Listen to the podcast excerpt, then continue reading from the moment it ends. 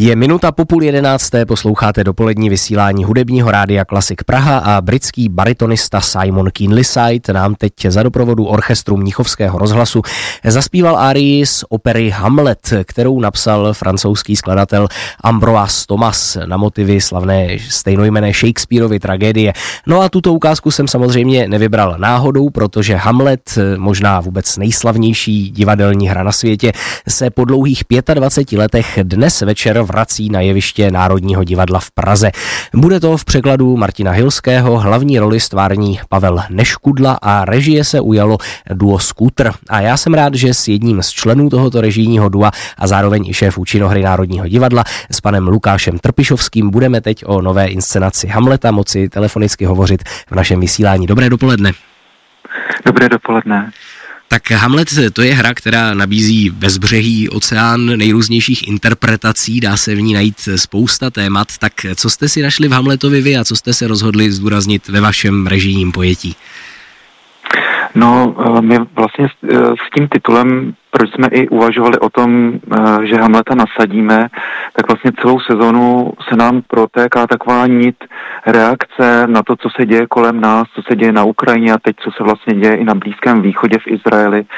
To znamená, že náš Hamlet, kromě toho rodinného osobního dramatu, vlastně přináší i pohled na to, co se stane, když rodina, která se má starat o stát a vlastně se začne zabývat sama sebou a dopustí i to, že se díky tomu celý ten stát rozpadne, tak vlastně náš Hamlet by měl být kromě toho známého příběhu vlastně i takovým zrcadlem dejme tomu aktuálním, i když my se nesnažíme v nějak aktualizovat, tak uh, vlastně by měl upozornit i na tohleto společenské téma, že se může velmi rychle stát, že v tomto případě v Hamletovi Dánsko zabere norský král.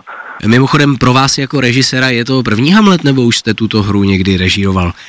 Eh, ne, ne, ne, my jsme tuhle hru eh, nerežírovali, bylo to první setkání a řekl bych, že opravdu, tak jak se mluví o tom, že ta hra je velká výzva, tak velkou výzvou byla, ale máme v obsazení několik herců, kteří už nějakým Hamletem prošli v různých rolích.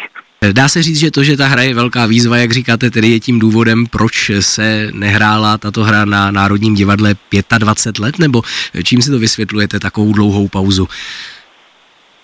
Já si myslím, že to je taková pauza úplně normální, kdy za těch 25 let dojde k nějaké generační výměně a možná k pocitu třeba naší generace, že uh, nás najednou Hamlet oslovuje a chtěli bychom vlastně udělat svoji výpověď eh, jak my vidíme tuto hru Hamleta. Takže těch 25 let z mého pohledu zase je to vlastně takový příjemný odstup od té předchozí inscenace, že se vlastně můžeme pustit do nové interpretace, nového pohledu na tuto hru. Je to hra, která tedy do značné míry asi stojí a padá s představitelem titulní role, který je tam velmi exponovaný.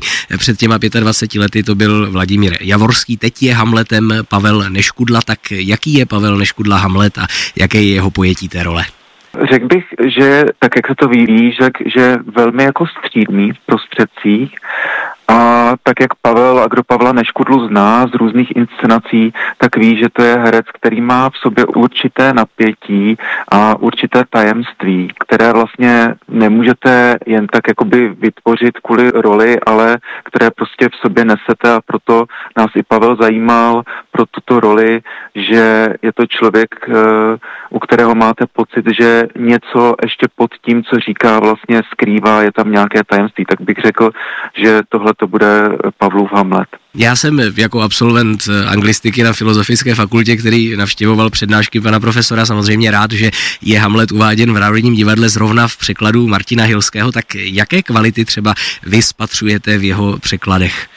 No, řekl bych uh, takové základní dvě kvality. Jedna ta kvalita je, že je to tedy moderní překlad, a to máme všechny země, kde se nemůže Hamlet uvádět v originále, tak máme tu výhodu, že může Hamlet k nám promlouvat moderním jazykem.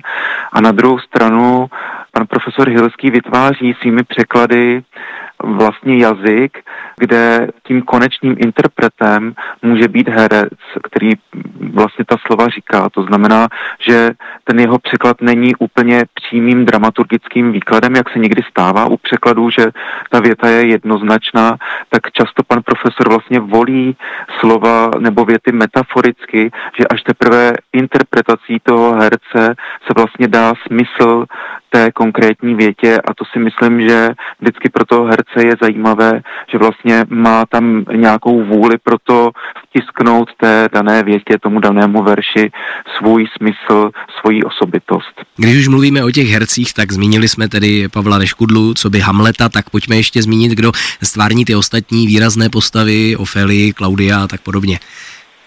Ano, tak myslím, že máme zajímavou dvojici Klaudia a Gertrudy. Gertrudu stvární Tatiana Medvecká a Klaudia Igor Orozovič, takže vlastně my máme Klaudia generačně spjatého daleko víc s Hamletem a proto automaticky vlastně se vytváří napětí mezi Hamletem a Klaudiem, když Klaudius se pokouší pasovat do role otce, nového otce Hamleta a přitom jsou to vlastně vrstevníci.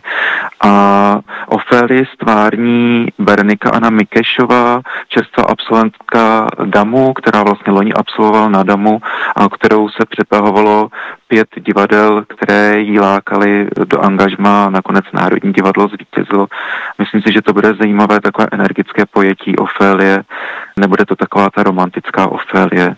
Možná zajímavost je ještě, že uh, roli herce budeme mít jenom jednoho herce, stvární David Prachař a vlastně jdeme té tradici, že představitel Hamleta později stvárně právě roli herce. Bohužel tedy nemůžeme ukázat v rádiu posluchačům žádné fotografie z představení. Vy už jste zmínil, že tedy jak si jste se nesnažili o žádnou aktualizaci, tak jak vlastně vypadá scéna, do jakého prostředí je ten váš Hamlet zasazen a jak je výtvarně pojat?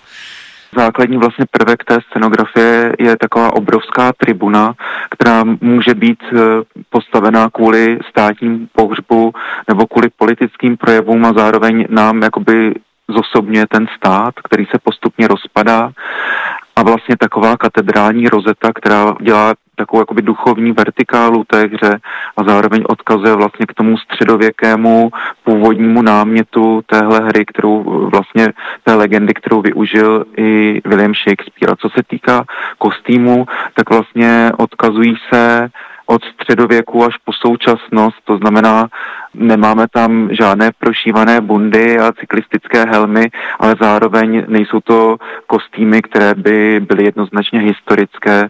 Je to vlastně taková inspirace z minulosti k současné módě. Tak toto pojetí Hamleta dnes od 19 hodin v premiéře můžete vidět tedy na jevišti Národního divadla v režii Martina Kukučky a Lukáše Trpišovského, který teď byl mým hostem v dopoledním vysílání Klasik Praha.